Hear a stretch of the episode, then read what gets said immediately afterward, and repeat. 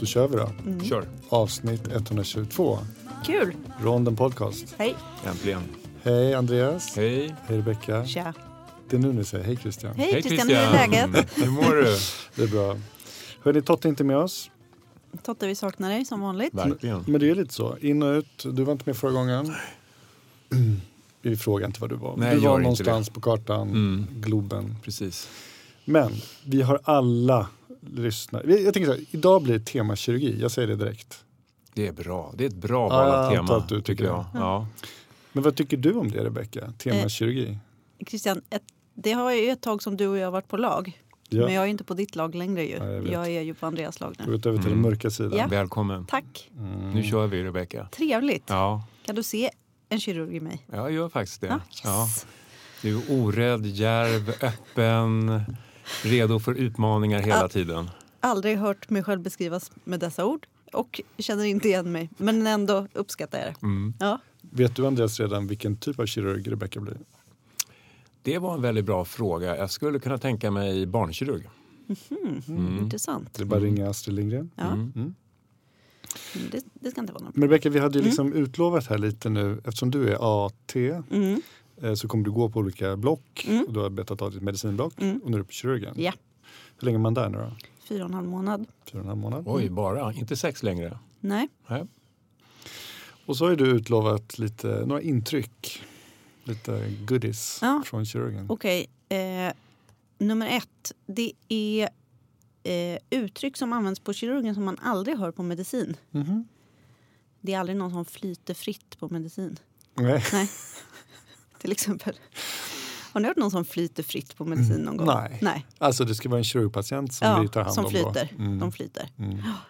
Eh, Vad betyder det rent konkret? eh, det är ju alltså vätske, vätskediet, va? Mm. Ja, flytande kost. Så att de får, Ja, eller kort sagt, man får dricka hur Mm. mycket man vill. Mm. Men de får inte äta Inga fast. restriktioner, Nej. men ingen fast föda. Nej, precis. Man flyter. Mm. Mm, det hör ni där hemma. Eh, jag blev uppmanad av en överläkare på kirurgen att skjuta ut mig tidigt innan någon eh, frågar mig för mycket följdfrågor. Alltså att jag skulle gå hem. Skjuta ut det Skjut tidigt. ut dig! Men är Okej. det då specifikt Är det ett kirurguttryck? Min känsla var att det kanske var det. Det kanske är ett lokalt eh, Mm. kirurguttryck på Men tyckte jag var Danderyd. trevligt. Mm. Men skjut ut dig. Mm. Kul. Mm. Det var som en rymdraket ut från Danderyd kändes det som. Ja, eller... Från, från ja, Cape, nå- Cape Danderyd, ut i rymden. Eh, generellt det här att man inte ska befinna sig på avdelningen för att då ska sköterskorna fråga för mycket frågor.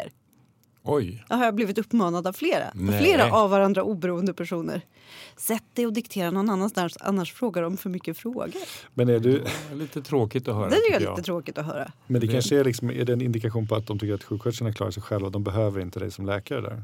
Det kan Kan, det kanske Det skulle det kunna är vara en om... tolkning. Ja, det andra, absolut. jag, Mm. jag, upp- jag uppfattar det precis tvärt emot. Att Mm. de har behov av stöd och då ska vi som doktorer fly från det. ja. Det känns inget bra. Men Nej. jag försökte tolka det positivt. ja, men, Du är optimisten Mm. i gänget. Mera? ja, det har inte gått så himla lång tid vill jag ju säga. Heller. Mm. För, Eh. Har du gjort någon eh, app ännu? Självständigt?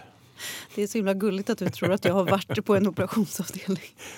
Eller en operationssal. Har du inte varit på operation ännu? Det kommer inte jag vara någon enda dag på hela min eh, placering på Men du kirurgen. skämtar? Nej. Är det sant? Tror ni att, tror ni att AT-läkare får operera? Nej, jag skojade Ja. lite. Men jag tänkte att... Eh, att, Att vi får hade- observera kanske Ja, men stått och assisterat, hållit i något instrument? eller- Nej, vi har ju absolut vi har ingen schemalagd tid på operation. Men vänta nu, jag trodde liksom att om man var till läkare skulle man i alla fall hålla någon eh, liksom, kamera Vi har på en noll lapp. schemalagd tid på operationssal. Noll? Noll.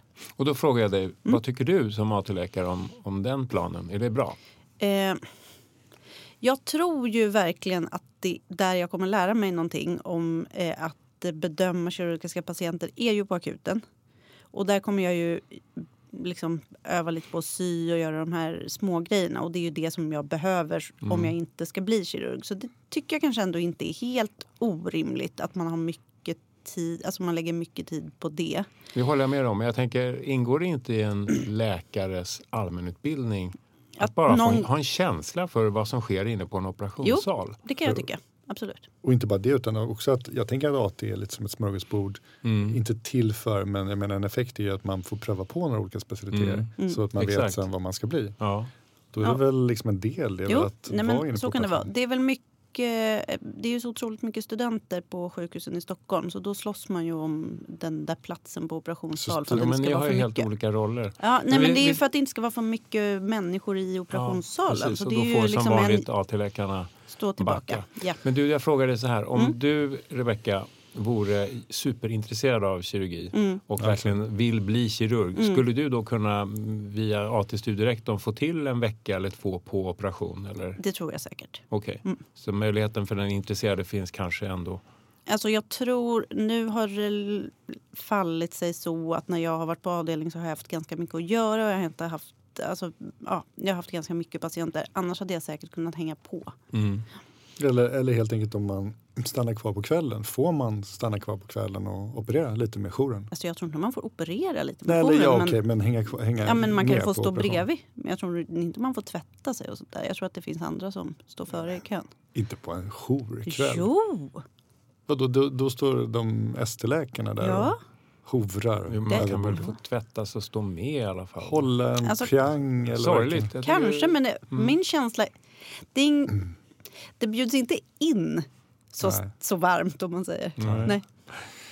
Jaha. Ja. Men annars då, några andra iakttagelser? Hur Äter de matlåda i um, fikarummet eller går de till Nej, det vet ju inte jag eftersom de Kirurger kommer ju... äter inte lunch. Nej men precis och de kommer ju 07.30 och så rondar de med mig i, ungefär sju minuter och sen så, eh, kommer de, så ringer jag en gång på eftermiddagen så det är ju den stunden vi ses. Men jag kan avslöja var, var de sitter klockan 12 till 1. Mm. Var De sitter de? sitter ju i eh, I bistron? nej, patienthotellet. Ja såklart. Mm. Mm. Alltså Den lite lyxigare lunchen. Den lyxigare Jaha, lunchmaten. För vi- jag vet, de få gånger jag går dit, då Mm. är kirurgerna där. Jaha, Mm. Så på Danderyd käkar de. Mm. Faktiskt. Känner du dig övergiven på avdelningen där? Att de bara drar? Nej för de svarar när jag ringer. Ja, det är bra. Mm. Ehm, men- och ner på akuten på Danderyd så Ja. är det ju ganska juniora läkare kan man säga. Ja. Danderydsakutens eh, kirurg eh, eh, disk drivs av underläkare va? Alltså underläkare innan De vickar AT. innan AT ja. Mm. De är mer juniora än vad du är alltså? Ja. Ja, och de ska alltså, handleda dig? Ja och sen har de väl någon ledningsläkare där som vickar inför ST. Okej. Mm. Det är inte så ofta man ser specialister nere kan man säga. Mm. Men jag har, inte varit, jag har inte varit på akuten, jag har inte varit placerad där än så vi får väl se om jag Men så här funkar det inte på medicinsidan? Nej, Där är ju mycket det specialister högre, där. högre kompetens. Mm. Ja. Och jag orkar inte analysera varför men, men eh, specialisterna i kirurgi behövs väl uppe på operationen. Det får man väl anta. Mm. Mm. Mm. Men Andreas, när du gjorde AT, eller varför blev du kirurg Andreas?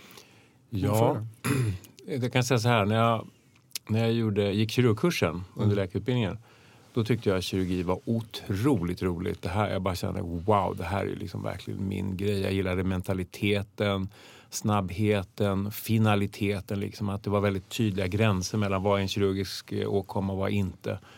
Men sen så började jag fundera på, alltså jag såg de här kirurgerna hur de jobbade nätter och de var rätt slitna och så började jag tänka på mig själv. Men jag, jag har aldrig varit så här mekaniskt intresserad. Cyklar kan jag inte reparera, motorer har jag aldrig varit intresserad Så tänkte jag, och allting började bli mer och mer laparoskopi. Så jag fick en egen idé om att nej, men jag kommer aldrig fixa det. Jag kommer, en oväntad situation under en pågående operation, jag kommer inte klara det. Så att när jag gick ut, eh, tog examen så sa jag nej, kirurgi får inte bli det. Du ska bli distriktsläkare. Måndag till fredag, inga jourer och liksom bekvämt liv. Och då började jag vicka. Och så kände jag nej, det här var ju inte min grej alltså. Och så kom jag till AT och på Södersjukhuset och det var otroligt härlig stämning på morgonmötena. Vi hade sån här riktigt apflabb varje morgon liksom och jag kände sånt här, sån otroligt underbar stämning. Och så kom jag in i det här igen. Då, men det, eh, som jag gillar ju själva, själva hantverket och eh, snabba beslut och liksom tydliga avgränsningar mot andra eh, områden. Så att, och då, då kände jag nej, men jag, jag ska satsa på det här. Men blev du inbjuden till att operera under AT? Ja, eftersom jag var så intresserad och liksom driven och de såg att eh, det här är en person som verkligen tycker det här är roligt så, så blev man ju eh, inbjuden och jag bjöd väl också in mig själv. Mm.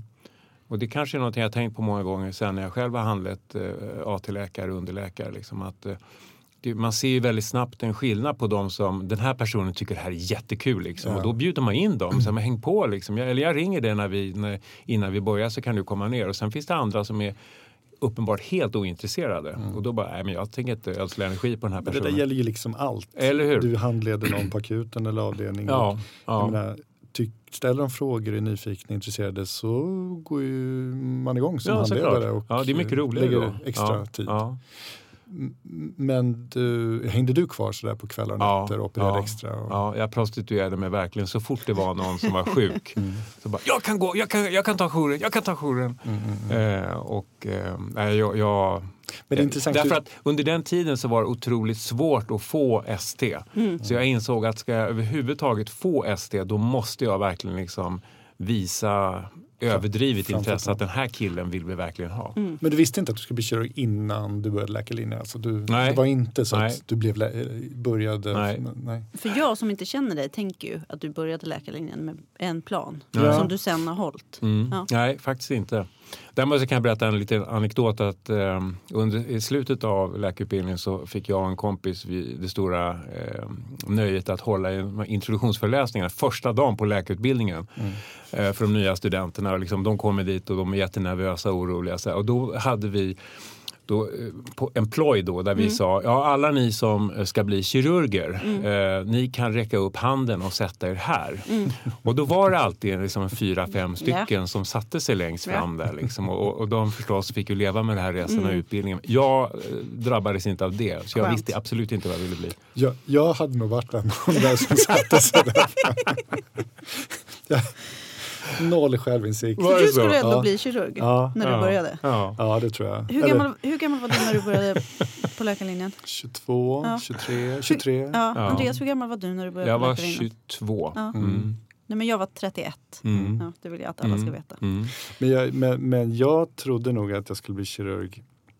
För jag hade en ja, men romantisk bild av stor kirurgi Ja, men ute vad- Af- Vad liksom var din världen. romantiska bild? Nej men just Ja. det där, stå inne på operationssal och vara lite kungen av Mm.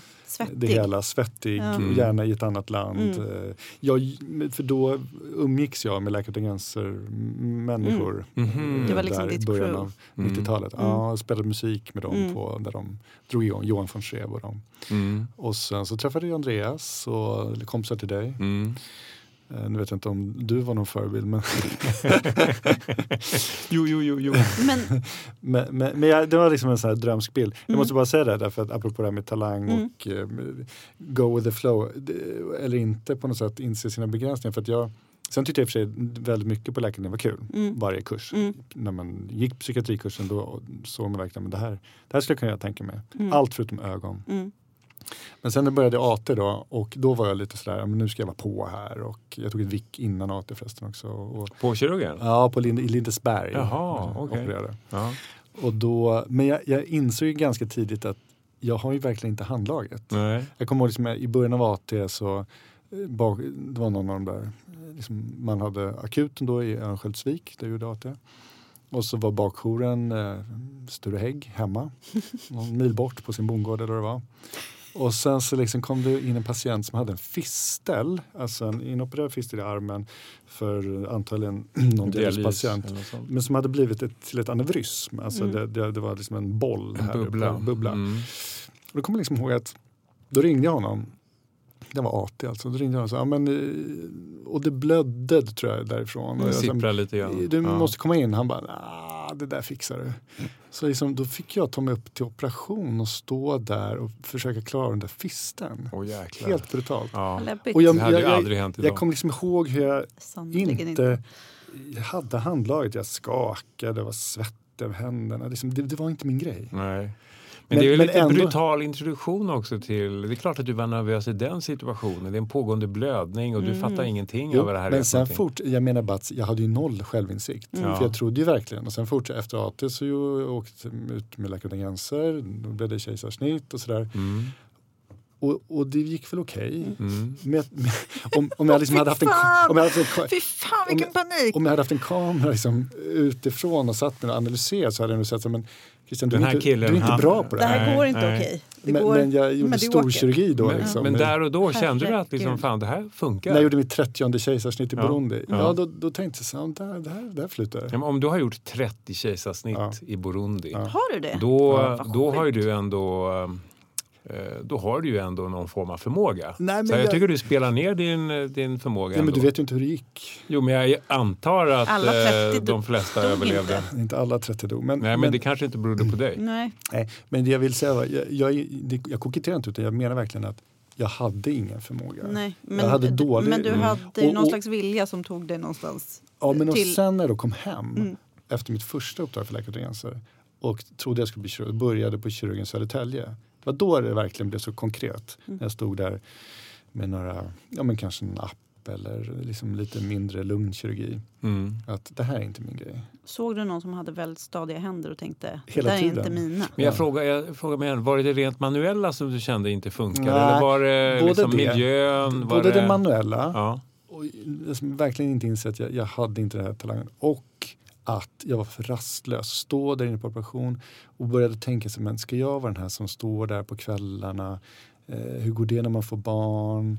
Eh, jag, vill, jag, jag har massa andra grejer jag vill göra i livet. Mm. ja, men då, då är jag med dig. Så, så den delen var nog 50 procent. Mm. Att den här romantiska bilden den liksom bara började raseras Mm. mer och mer. Mm. Mm. Nej, för jag, jag tror att, jag har ju sett många eh, både AT-läkare men framförallt ST-läkare där man verkligen har liksom stått och vridit sig och undrat hur fasen ska det här gå? Liksom. Eh, Så uppenbar brist på handlag, Mm. manuell talang. Liksom. Och, och några av dem har ju insett det själva och hoppat av. Mm. Och, för det blir inget roligt liksom, när, när man bara känner att det här är så trögt, det går så dåligt Mm. och, och folk blir frustrerade runt omkring en. Och andra har kämpat på och tröskat på och faktiskt på sikt eh, ändå lärt sig. Det har kommit. Eh, men, men, eh, så jag, jag tror att Mm. du hade kunnat bli en bra kirurg. Eh, men eh, En habil kirurg. habil, låt oss använda det då. Mm. Jo, och, och, och för att sluta så tycker jag att nu många år senare så är jag en ganska invasiv medicinläkare. Mm. Exakt. Jag tycker om att lägga thoraxdrän Mm. och bukdrän Mm. och liksom ultraljudet. Ja, Så du ser, det här invasiva, Ja. finns, alltså, längtan efter att eh, hacka i folk finns kvar. Ja, men jag, jag, jag är glad för patienternas skull att jag inte blev kirurg faktiskt. Ja, jag är inte riktigt lika säker. Du Rebecka, kommer du, kommer du bli kirurg på riktigt? Eh, jag vet inte. Nej. Det, är- det är inte 100% uteslutet. Nej. Det är en jourtung specialitet och det är ju någonting som eh, framförallt USA har blivit en anledning. Där är de, ju- är de ju förstås extrema när det gäller jourer men, Mm. men det har gjort att rekryteringen där har blivit eh, allt svårare. Svårare att hitta folk och de, när folk väl har börjat så är det väldigt många som slutar. Det är så här 30-40 procent som in, in i ST slutar. Ja, men tack eh, svenska arbetslagstiftningen eh, lagstiftningen och också att eh, jag har stora barn. Mm. Så eh, det är lugnt. Mm. Jag kan ha hur jourtung specialitet Mm. jag vill. Good planning. Ja, varsågod. Eh, tack och förlåt. Mm. Kan ni förstå alla mina val? Jag går min väg Idag är det tio dagar sedan jordbävningen inträffade i Turkiet slash Syrien. Mm. Fruktansvärd katastrof. Verkligen. I, till dags dato har de, tror de att 41 000 människor har omkommit. Mm. Och det är nog en enorm Underdrift, underdrift, ja. underskattning. underskattning. Mm. Jag skäms väldigt mycket för det här men jag kan inte känslomässigt gå in i det där för mycket. Alltså jag, känner, jag har liksom inte utrymme att ta in det. Det är för Nej. mycket. Mm. Ja, Jag det blir väldigt liksom, mycket sådär Jo men det är som jag bara okej, jag scrollar förbi det här för jag, det är ingenting. Jag swishar någon pliktskyltig slant Mm. och eh, men det blir inte bättre för någon av att jag går loss på liksom det. Nej, men att- jag tycker det är svårt att Ja. eh, förhålla sig till. Och det finns så mycket. Men, men jag tänker så här. Vi kan inte inte prata om det kändes Nej. som. Nej, det Nej. är Det var lite så. Mm. högst orimligt att inte prata. Dels för att det är sån katastrof, eh, tragedi. Men också för att du Andreas har jobbat med Mm. katastrofer. Och, eh, all, rent generellt. Och jordbävningskatastrof i Haiti till exempel Mm. mer specifikt. Mm. Så kan vi inte bara ta det liksom som ett tema Mm. nu? Det tycker jag. Det är på sin plats. Ja. Jag tänker man tar väldigt så här helikopterperspektivet. Ehm, katastrofer generellt och medicinska liksom, in, insatser. Vad, v- vad är topprioriteringarna? Hur tänker man vid en naturkatastrof? Vad är det för skillnad på naturkatastrofer? Alltså de här, en tsunami, jordbävning. Kan du ge oss lite the big picture? Jag kan ge the big picture. Eh, och då är det så här att först och främst så handlar det om vad är det för typ av naturkatastrof. Mm. Eh, skadeutfallet är så otroligt olika. Eh, vi kan ta eh, den här eh, tropiska orkanen som drog in över Filippinerna 2013 när jag var där. Mm. Eh, och där eh, var ju många tusen, kanske 15-20 000 människor som dog. Men vad dog de av? De flesta som dog drunknade. Mm. Eh, Men man flyger ändå in ett stora team, liksom fältsjukhus och så här, australiensarna var där. Mm. De överlevande, de som inte drunknade, de hade ju bara små skrubbsår. Okej. Så att vad det är för typ av katastrof, Mm. naturkatastrof, det är den kanske viktigaste parametern. Mm. Den näst viktigaste parametern det är vad är det för kontext, vad är det för sammanhang vi Är det Chile Mm. eller är det Haiti? Och jag, jag tar Chile som exempel därför att några månader, nej några veckor efter eh, ka, eh, jordbävning på Haiti 2010 så var det en liknande eh, stark jordbävning på, i Chile Mm. Mm. där det dog 500-600 människor Mm. jämfört med ungefär 200 000 människor. Är så, Så att Chile, där har man strikt eh, liksom där följer man byggkoderna väldigt noggrant och man, alla husen är liksom eh, jordbävningssäkrade. Mm. På Haiti så är det noll förberedelse Mm. och därför så blir det humanitära utfallet eh, det det blev. Mm. Så att det är det enkla svar på dina Mm, mm. helikopterperspektivet. Vad är det för typ av katastrof och vad är det för typ av eh, samhälle som drabbas? Och om vi hänger kvar i de två bitarna där då. Så tsunamin 2004. Ja, precis. Var det samma sak där eh, som i Filippinerna att de flesta dog av eh, alltså drunknade och Ja. att det inte var så Ja. pass många skadade ändå Precis så var det. Mm. Mm. De som överlevde som fanns på land, de hade, eh, eller som sköljdes upp igen, liksom, de hade eh, skrubbsår. Det var visserligen en del lite småläskiga infektioner en del fick. Mm. Men, men eh, huvudsakligen var det drunkning. Ehm, och om vi då tar uh, jordbävningar Mm. som är aktuellt nu. Så då, då är det såklart beroende på var någonstans. För vi pratar mycket med barnen nu om de här kontinentalplattorna, Mm. hur Mm. de gnider mot varandra. Och vi har prat, det har vi pratat hemma. Har Mm. du också Rebecka? Jag har ett Mm, barn som barn. är besatt av Pangea. Ja. Men, ja, ja. exakt. just det. På den tiden fanns inga jord. Nej, precis. Nej, men, nej, men, och, så titta, och så tänker man på den här, vad heter den, eh, i Kalifornien, San, Andrea, San Andreas Ja, eh, för förkastning. förkastningen. Exakt. Precis. Och då, jag menar, En tickande bomb. ja, Mm. Men jag menar, jag antar då, eller såklart att jag menar, hade det varit samma på Richterskala eh, jordbävning i, i Kalifornien Mm. så troligen inte samma eh, katastrofföljder som Precis. i Turkiet. Mm. Och man såg ju det i Turkiet att eh, samma, samma bostadsområde eh, i stad efter stad så kunde man se liksom att vissa hus var fullständigt söndersmulade Mm. och bredvid så stod eh, huset i stort sett intakt. Just det. Eh, Det är där- verkligen drabbande. Ja, Ja. och det säger allt. Det är Mm. totalt avslöjande, obarmhärtigt avslöjande Mm. över hur har man byggt det här Mm. huset. Varför en annan sak? Beror det också på liksom, när på dygnet det här sker? För Mm, det här var på natten, var det inte Mm. det? Folk är hemma, ligger och Ja, sover. ja, så är det. Om de inte är liksom ute och jobbar eller i Precis. skola och så. Det var klockan fyra på morgonen det här så det var ju maximal otur. Mm. Eh, På Haiti, eh, om jag inte minns alldeles fel, så var det tvärtom. Där var det ju på eftermiddagen hade börjat skymma. Mm. Mm. Eh, Så, så folk var på väg hem från jobbet, Mm. från skolan och så där. Annars hade det blivit ännu värre där förstås. Men Haiti, för jag, jag kollade lite katastrofer eh, genom historien, siffror och Haiti kommer ändå, beroende lite på hur man räknar, som nummer två. Eh, och då pratar vi om när de jämför med katastrofen tillbaks till liksom, Kristi födelse. Mm. Ehm, varför var det så 200 till 300 000 beroende på hur man räknar, så många som dog på Haiti? Eh, Ja, dels var det det som jag sa, att de här, det var en väldigt kraftig jordbävning. Ja. Den drabbade eh, tättbefolkade Ja, tätt. områden. Mm. Eh, Port-au-Prince, eh, Mm. huvudstaden och eh, andra städer i närheten. Eh, och ehm, det var, eh, folk låg inte hemma och sov men, men folk var ute och rörde på sig.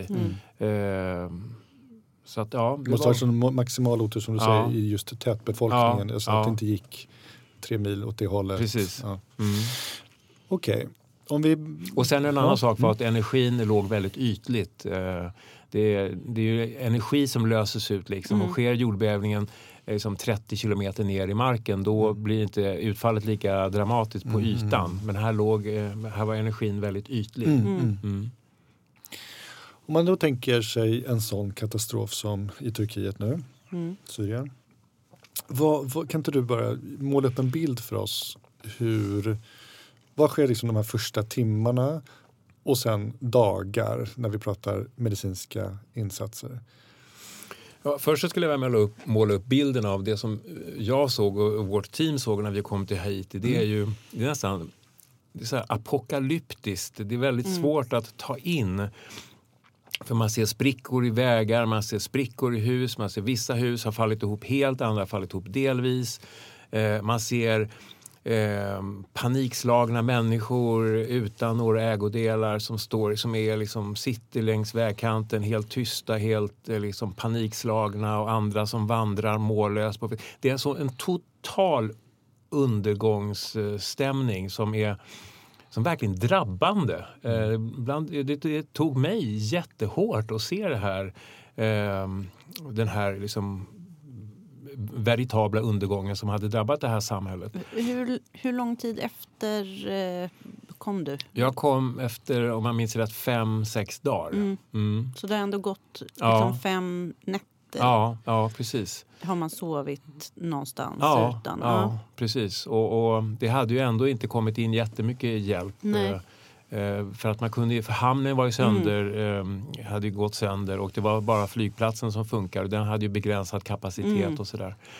Nej men så pratar vi jordbävning, det som händer är eh, rent medicinskt förstås att liksom folk fastnar i, eh, i hus Mm. i stängda utrymmen eller så blir de bara fullst- fullständigt sönderplattade. Liksom. Det har man ju sett många bilder på där, där våningsplaner ligger som tårtbottnar Mm. på varandra och där finns ju liksom noll chans att överleva. Och sen finns det andra hus där det bildas då små eh, luckor eh, liksom med luft och sådär där folk kan överleva Mm. i eh, dagar. Då. Eh, så det räddningssällskapens, Search and Rescue-sällskapens uppgift är, det är att försöka hitta de här människorna och eh, med stor möda och till enorma kostnader faktiskt försöka ta ut de här människorna. En del sitter fast helt eller delvis och andra är mer liksom fria när, de väl, eh, när man väl kommer fram. Eh, och de som eh, tas fram, då som har suttit fast, de kan ju ha drabbats av cr- eh, vad heter det? crush injuries. Alltså att, och det betyder att kroppen har liksom byggt upp massvis med sura metaboliter eh, och de kan tappa sin, eh, de kan förlora en lem liksom. Har man en krossskada mot, mot huvud, eh, bröstkorg, buk så är man ju körd förstås. Men, utan det är ju bara krossskador mot extremiteterna som man överlever Armar och ben. armar och ben. Och då måste man in på sjukhus, ofta amputeras och sen så ibland så blir det då eh, att man måste ha dialys för att överleva eftersom de här krossskadorna med alla metaboliter kan ju då eh, ge eh, rabdomyolys och eh, skada njurarna. Det där tror jag vi har pratat om tidigare i något rondenavsnitt. Mm. Just med att det, det är många nefrologer, alltså Mm. njurläkare som Mm. behövs i Mm. de här Och dialys. jordbävningskatastroferna. Ja, Och ja, dialystekniker och så. Precis. Mm. Eh, Så det är det ena perspektivet. Det andra eh, som det rent kirurgiska eh, perspektivet så att säga. Och det andra är ju då ehm, att eh, förstås så slås ju all primärvård, alla vaccinationer, alla apotek, allt, liksom hela sjukvårdssystemet är ju oftast drabbat också. Mm. Så att all, all sjukvård, eller det mesta av sjukvården är ju utslagen. Mm. Eh, och då har du ju folk som har lite, kanske lite ytliga skador men också kroniska sjukdomar. Du har kvinnor som, som ska föda barn. Liksom. Allt det som vi ser vardagligen på akutmottagningarna det, det kan ju inte servas. Mm. Eh, och det där har ju då medicinska team en, en eh, roll att fylla. Jag läste bara idag att eh, nästa tre månader beräknar man att 37 000 kvinnor ska föda barn eh, i området som Just är det. drabbat. Mm. Fy. 37 000 Helvete. födslar. Ja. Med då en helt sönderslagen sjukvård. Mm, precis. Och jag vill betona att det är ju framförallt Syrien som, som är hårdast drabbat. Turkiet är ändå någon form av höginkomstland. Eh, och de har ju, eh, det är en, en, bara en del av Turkiet som har drabbats och de andra delarna är ju intakta.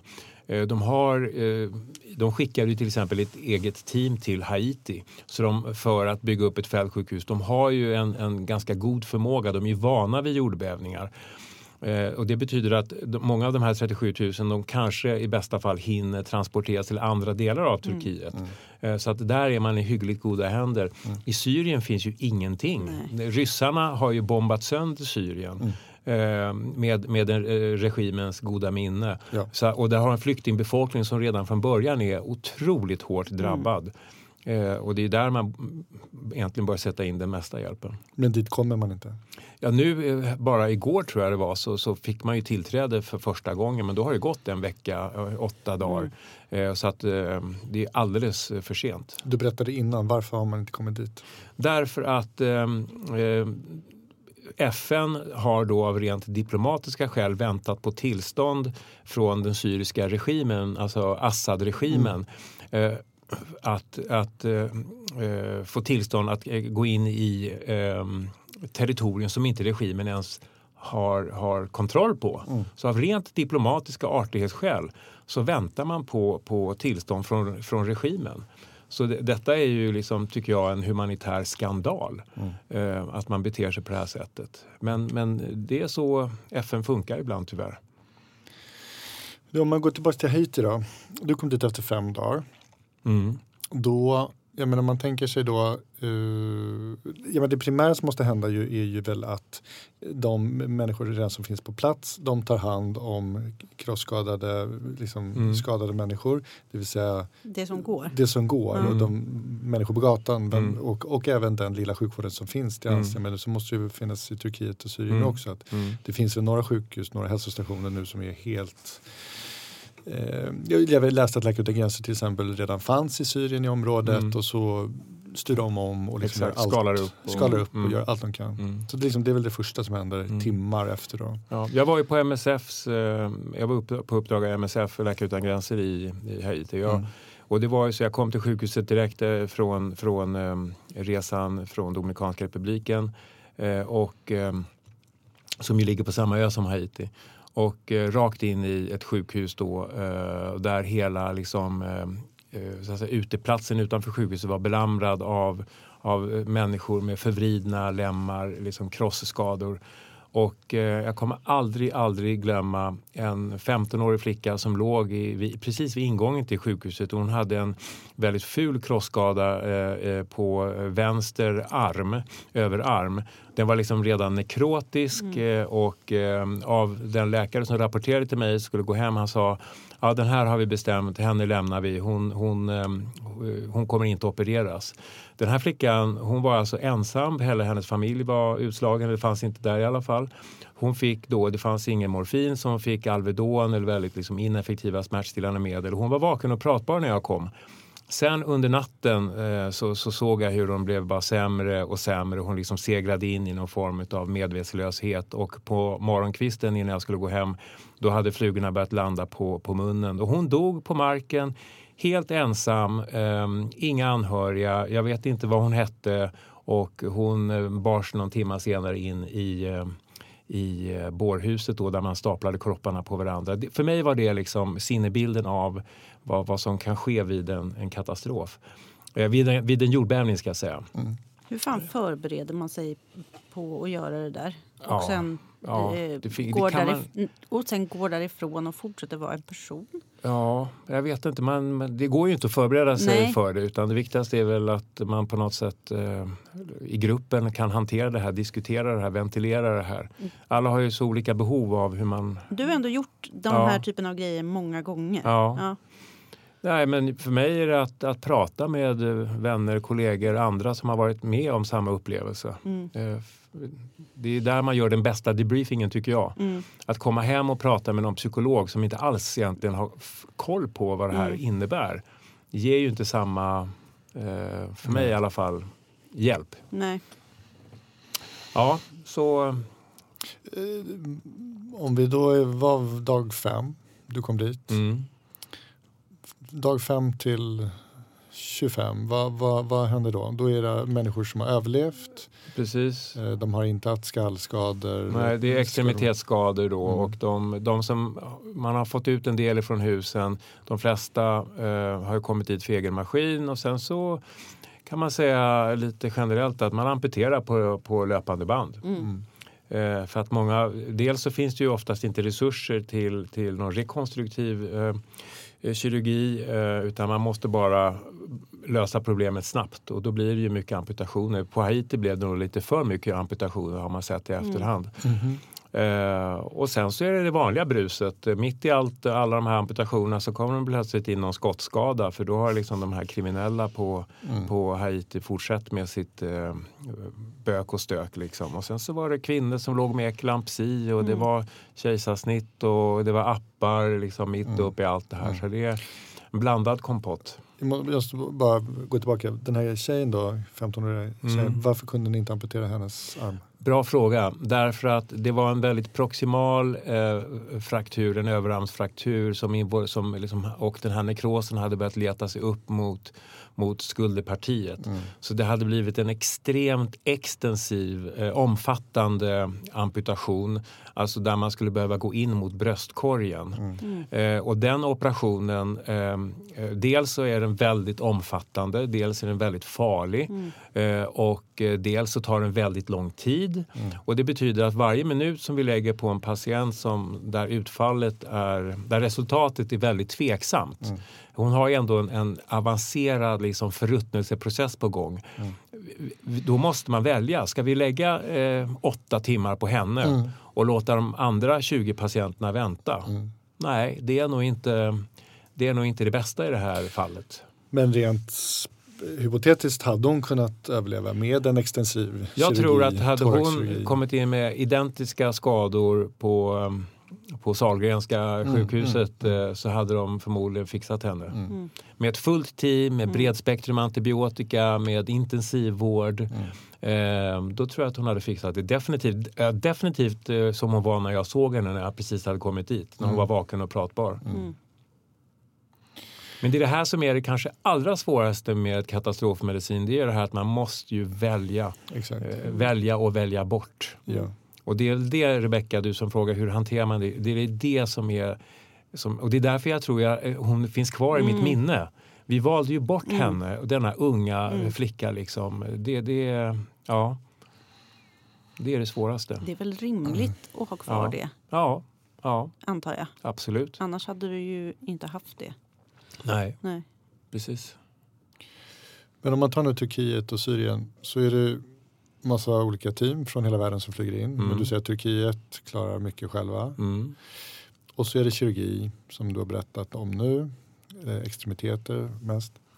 Men sen så pågår ju den vanliga sjukvården som du säger. Folk Mm. får hjärtinfarkt och Mm. blodförgiftning och, och Förlossningar, förlossning och alltihopa. mm, blindtarmar och allt möjligt. Mm. Så all den här flyg, sjukvården som flygs in. Mm. Är det också då medicinläkare och gynekologer och sånt som, som behövs? Eller är det liksom, du, när du var på Haiti och du har sett andra katastrofer. Det känns som att man flyger in mycket liksom, kirurgi och Mm. traumateam och sådär. Mm. Precis, så, och så har det varit liksom rent historiskt. Att man har tänkt sig jordbävning, då är det trauma som Ja, gäller. exakt. Liksom, in med stora traumateam. Men, men det har ju man ju visat eh, gång på gång att det är inte det som behövs om vi, om, vi, om vi ska tänka att vi ska rädda så många människoliv som möjligt. Ja. Ehm, utan eh, efter Haiti så lärde vi oss att vi måste organisera sjukvården efter katastrofer på ett mycket, mycket mer strukturerat sätt. Mm. Så WHO, Världshälsoorganisationen, har ju tagit en ledande roll nu och, och, ehm, och styr upp mycket mer av vad som behöver göras tillsammans med hälsoministeriet i det drabbade landet. Så de identifierar ja, men vi behöver i det här området behöver vi liksom 30 primärvårdskliniker. I det här området behöver vi liksom 500 tält. I det här området behöver vi hjälp med eh, färskvatten. Eh, och, och, och, och kanske ett traumateam som kan stötta det lokala sjukhuset som är där kirurgerna har jobbat liksom 24-7 nu i en vecka. Liksom. Eh, Så att kontentan av vad jag försöker säga är att insatserna nu är mycket mer behovsstyrda. Eh, man, man jobbar med WHO och hälsoministeriet. Man säger till liksom, ehm, det schweiziska teamet att liksom, vi vill att ni skickar det här och man säger till det brittiska teamet det här behöver vi från er. Och då, då blir resultatet mycket, mycket bättre än det var i det totala kaos som var på Haiti. Det var ju liksom en katastrof i katastrofen. Var Haiti en game changer? Ja, det var det. Världen, det var det liksom? definitivt. Därför många av oss som jobbar då sa liksom det här är totalt oacceptabelt. Det var ju som vem som helst åkte dit. Det var amerikanska kirurger som kom med, med en, en väska med, med kirurginstrument och så op- opererade de patienterna liksom, och sen bara drog de.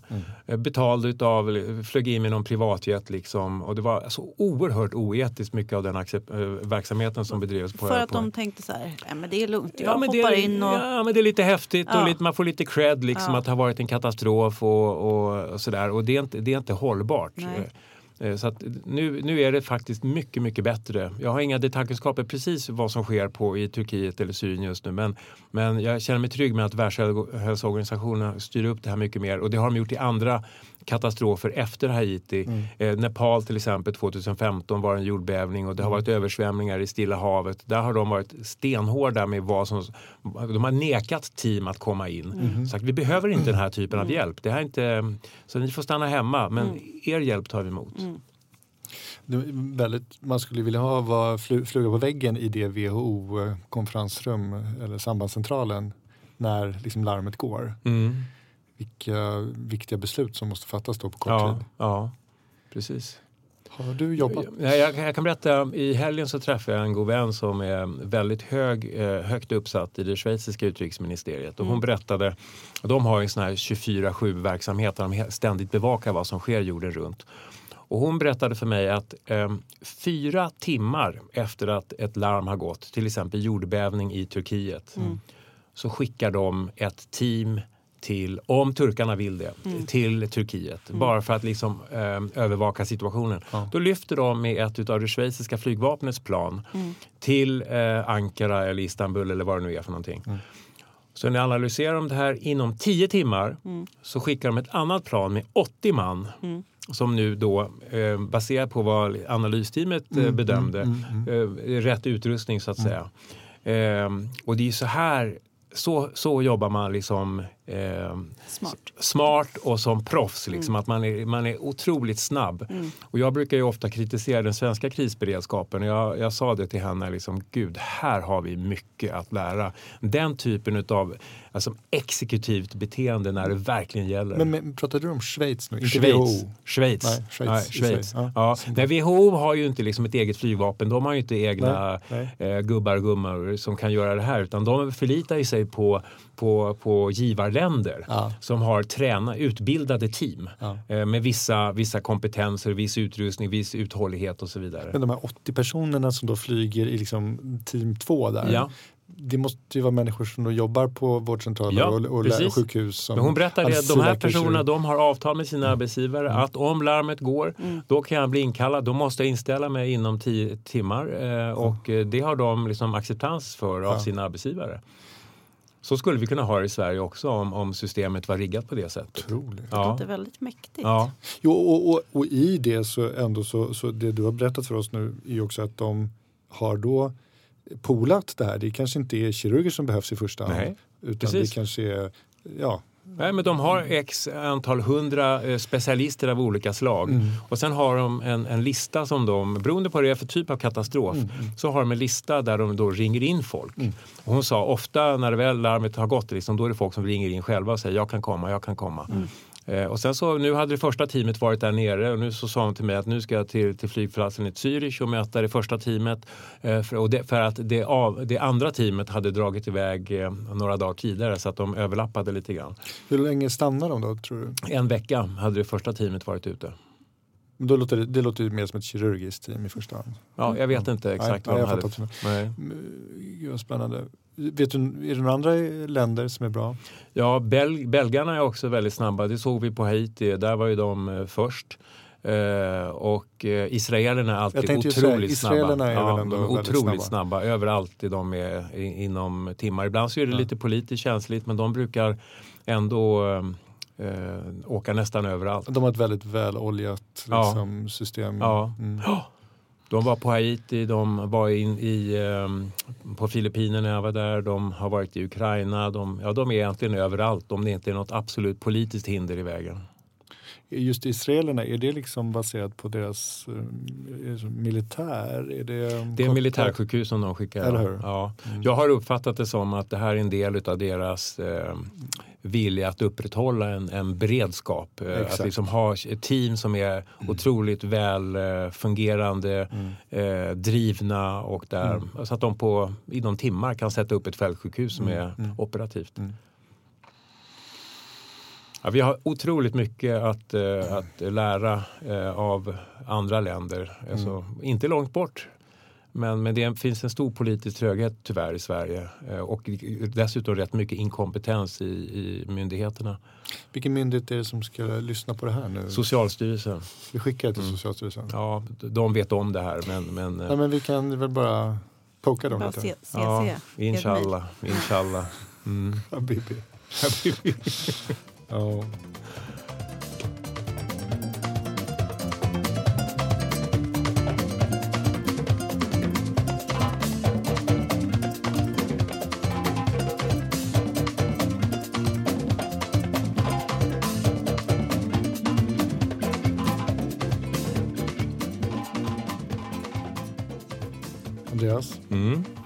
Forskar man på katastrofer? Ja, det är en befogad fråga för att eh, det är otroligt svårt att forska på katastrofer för man vet ju aldrig när de inträffar. Man vet inte vad det är för typ av katastrof som inträffar. Nej. Och dessutom så finns det många människor som invänder och säger men herregud, man kan inte när folk dör runt omkring det kan du inte lägga tid på att samla in data. Nej. Så att eh, det är, det är en otroligt svår metodologisk utmaning. Eh, Och vi pratade ju förut om att liksom, eh, katastrofer beror väldigt mycket på vad det är för typ av katastrof och vad det är för kontext. Och därför är det väldigt svårt att också jämföra liksom, vad som sker i olika kontexter. Varje katastrof är ju unik. Men då Eh, borde man ju kunna dra fin- slutsatser från varje unik katastrof kan man tänka. Ja, jo men så är det ju. Men, men summa summarum så är det, är det väldigt svårt och det bygger mycket på att man samlar in uppgifter då från, från liksom, eh, vilka medicinska team som har varit där, vilka skador har man sett och ehm, så det blir mycket kan- men, men retrospekt. AI då? Simulera katastrofer Ja. och, och forska utifrån det? Ja, jag har inte hört talas om att man har använt eh, AI hittills i alla fall för, Mm. för katastrofmedicinsk forskning. Men det är klart att det är en möjlighet.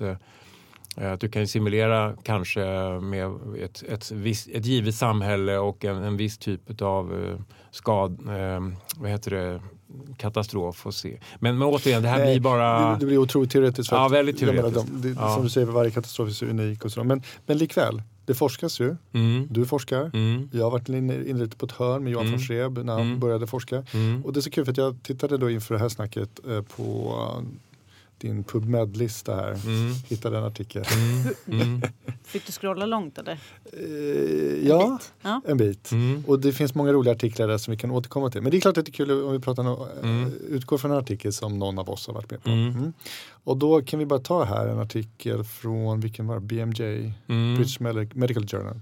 Foreign field hospitals after the 2010 Haiti earthquake. How good we are. How good were we? How good were Det är en we? jäkla skillnad faktiskt. Jag vill bara säga till lyssnarna, frågan var how good were we? Skojar. Eh, Och det var du, André, Johan von Schreb och Martin Gedin. Ja. Jag kan lägga upp den där sen på um, SOSMED. Mm. Men okej, kan vi bara jättekort sammanfatta vad den här artikeln gick ut på? Mm. Det var ju Martin då, Gerdin eh, som var huvudförfattare och vad han gjorde var att han samlade in eh, så gott det nu gick eh, data ifrån olika medicinska aktörer på Haiti efter jordbävningen. Eh, och eh, försökte liksom sammanställa en, en helhetsbild över liksom, de medicinska insatserna under den första månaden. Som en- ett ord där, du sa hur, hur, bra, vi, hur bra det gick. Alltså, Mm. Vi pratar imperfekt hela tiden här. För att någonstans, det är liksom ingen som åker till en sån här eh, insats och har i bakhuvudet, jag ska forska. Kan man liksom parallellt med att man åker nu hit eh, säga så här, men vi ska nu samtidigt samla in data. Det kan man ju göra. Men det, inte, det, gjorde ni inte här. Nej. Utan allt det här är retrospektiva Precis. eh, precis. Eh, men man kan ju absolut rigga system för att... Alltså, eh, Men gör man det? Jo, förlåt, Ja. Johan von Schreeb till exempel, som Ja, är vår ja. katastrofdoktor i ja, Sverige. ja, Eh, gör, gör han det? Nu är han där Mm, i Turkiet. mm. Tror du att han samlar in data medvetet parallellt? Jag vet ju inte exakt vad han gör där nu. Jag tror att han är Nej. där för WHO. Och eh, liksom man, det beror på vad man har för uppdragsgivare, det beror på vad Ja. man har för funktion. Ja. Det är ju få organisationer som skickar forskare till katastrofområden. Utan det blir så att man kanske riggar eh, journalsystem så att det lätt går att tanka ner eh, uppgifter om alla patienterna man haft. Eh, men men Ja, ehm, men bara, bara som en, och, och den här då, artikeln, den kom ju fram till att, eh, ja, vad kom den fram till? Ja, den kom fram till att eh, det var väldigt få eh, eh, så att säga, vårdgivare på Haiti, få organisationer som ville dela med sig av uppgifter om vad de hade gjort. Mm. Eh, så, och, och- och det var det som gjorde att vi drog konklusionen att det här, så här kan vi inte ha det. Nej. Det finns ingen transparens överhuvudtaget och det finns framförallt ingen eh, vad, vad säger man på svenska? Accountability. Alltså folk åker ner och kan göra precis vad fan de vill, ursäkta jag svär. Eh, och ingen kommer kunna säga, men vänta nu här, det här ni felbehandlar de här patienterna, så här får man inte göra. Ni amputerar för mycket, så här får man inte göra. Är det därför de inte vill berätta? För att de är oroliga för att Så kan det dåliga? vara. Eller, Så- det vet så- man inte det kanske, vet man ju inte. Inte Hur många var det? Men vänta, Eh, vänta för att, jag menar, föresatsen, objective Ja. i den här Ja. artikeln, det var ju för att kolla på eh, det the timing and Mm. activities of Mm. foreign field hospitals. Mm, Alltså det vill säga när de anlände, mm, hur länge de stannade mm. och vad då activities, hur många Mm. operationer Vad de utförde. gjorde för någonting. Ja, Ja. ja. Precis. Så det, det ville ni ta reda på. Mm. Då sa man de ett varmt nej tack till att svara på de Ja. frågorna. Ja. Ja, men metoden, hur, hur försökte ni ta reda på det här? Jo, Genom enkäter, genom att ringa till folk. Genom, efteråt. efteråt. När alla kommit hem så Precis. skickade ni mail, Ja, questionnaire, Ja. enkäter precis. Och intervjuade människor, Ja, ringde upp. ja. Men inte på plats, så att säga, ni intervjuade Nej, där och då, utan i efterhand. Ja. Ja. Nej, men jag var ju själv där. Det fanns inte en chans eh, i helvetet att man skulle ha tid att... Eh, vi jobbar ju dygnet runt. Ja. Jag bara så Ja. man förstår vad, hur metodologin Ja. Ja, är nej, det här är artikeln. helt retrospektiv Ja. datainsamling. Och resultaten, det där är så kul för där, där, där kan man inte liksom, om man har skrivit artiklar som eh, många av lyssnarna har gjort så är det ju ändå så kul när, det, när man kommer till results Mm. i en fin stor tidskrift så står det så här a, tot, a total of 1.5% of the agencies eh, responded to the questionnaire. Alltså 1,5 procent. Fyra av 274 svarade Mm. på enkäten. mm. Och, och, och 14 procent, två av 14 svarade på den här web survey. Var det, Mm. var det, var det, det var Mm. någon annan enkät? Mm. Ja. Det, jag menar bara att urusla resultat skulle man Ja. kunna säga. ja, Men det är ett resultat i sig. det är ett resultat i sig. Ja. Mm. Och det tycker jag det är verkligen roligt att den här artikeln blev publicerad för att ni vi alla som sysslar med vetenskap känner till det här begreppet med liksom eh, negativ bias eller eh, att, att man inte gärna publicerar eh, negativa resultat, eh, icke-resultat.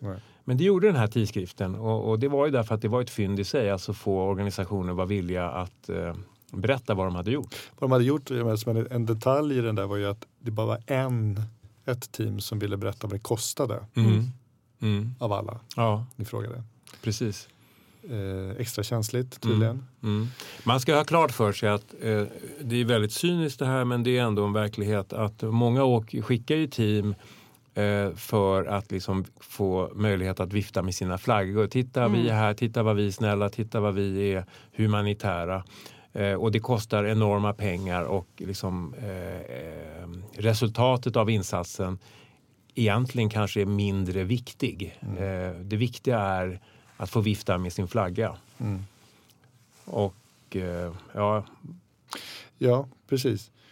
Och, och också när man ändå tittar på resultaten, det, det ni kom fram till var ju ändå att jag tyckte ändå var spännande att de, flera kom ju dit ganska snabbt. Två dagar, fyra dagar, fyra dagar, två dagar. Eh, några var ju där väldigt snabbt på plats. mm, Men en annan observation är att de stannade ganska kort. mm, Mm. Åtta dagar, åtta dagar, ja, tolv dagar. precis. Man kommer dit, man, man eh, viftar med flagga, man gör en begränsad insats. Eh, och eh, sen så åker man hem igen och eh, som du ser i den där artikeln så var det ett stort antal sjukhus som var utslagna. Eh, Haiti hade förlorat merparten av, sin, 60%. eh, precis, av sina sjukhussängar. Så att om det hade varit strikt humanitärt så hade de här sjukhusen stannat kanske sex månader Exakt. för att liksom, eh, avhjälpa eh, de underliggande behoven. Men, men det var inte bara eh, syftet att eh, eh, hjälpa sjukvården utan det var ganska mycket det här med att vifta med flaggor. Ja. Det, är- det är liksom den cyniska konklusionen tyvärr. Det känns ju, det lyser igenom i den här artikeln om man, om man eh, skrutiniserar de här art- Mm. eh, siffrorna och tittar mellan raderna på något sätt också vad ni skriver. Men jag menar, det har vi pratat om tidigare nu, att det här måste ju Skönt att höra att WHO har hörsammat det här Mm. och andra studier Mm. Och verkligen Ja. stramat upp. Det har varit en mångårig process och, och eh, det har skrivit böcker om det. The Blue Book eh, som den heter. Finns att ladda ner på nätet. Eh, om emergency medical teams. Liksom, vad ska de ha? Man har stratifierat olika sjukhus, o, eh, olika vårdnivåer. Liksom, allt ifrån primärvårdsenheter till liksom, specialistsjukhus. Eh, vad ska de ha för som jag sa, utrustning? Vad ska personalen ha för kompetens? Och vad ska de ha för uthållighet? Man kan inte skicka ett team som plötsligt behöver liksom, eh, 100 000 liter vatten i veckan. Eh, utan det ska teamet ha med sig själv. De ska ha med sig egen mat, de ska ha med sig med egna medicin. De får inte åka till lokala med apoteket och tömma Nej. de apotek. Så Det finns otroligt mycket krav på vad de här teamen ska, ska klara av. Så inga fler sådana här amerikaner som flyger dit med sin lilla Nej, väs- operationsväska Nej, tack. Med, med privatjetet Nej. in och ut. Aldrig mer. Skönt. Mm. Alltså jag skulle vilja göra en liten shout-out till eh, de läkarstudenter som jag av en ren slump träffade i eh, Ägget eh, upp mot Åreskutan eh, för en 10-12 dagar sedan. Känner de igen dig från Ronnens Insta? Ja, jag, det gjorde de. Ja. Ja, det var ett stort gäng med medicinare från Uppsala medicinska idrottsförening som åkte omkring med sina gröna tröjor. Så jag vill bara säga hej och eh, kul att eh, se er. Men känner de igen dig på, på, till ansikte eller till röst? Tror du? Röst, så Alltså, vitt jag förstod. Så ni, ni snackar ägget Ja. och sen så bara, inte du? Ja, ja, så var det faktiskt. Otroligt ju. Ja. Mysigt. Hej Uppsala.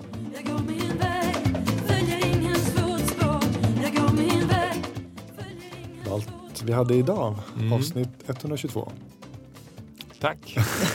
Det var jättekul Andreas att höra. Ja, Eh, finns mer att gräva. Mm. Ser fram emot mer. Mm. Tack för idag. Tack, Tack. För idag. Ha det bra. Hej.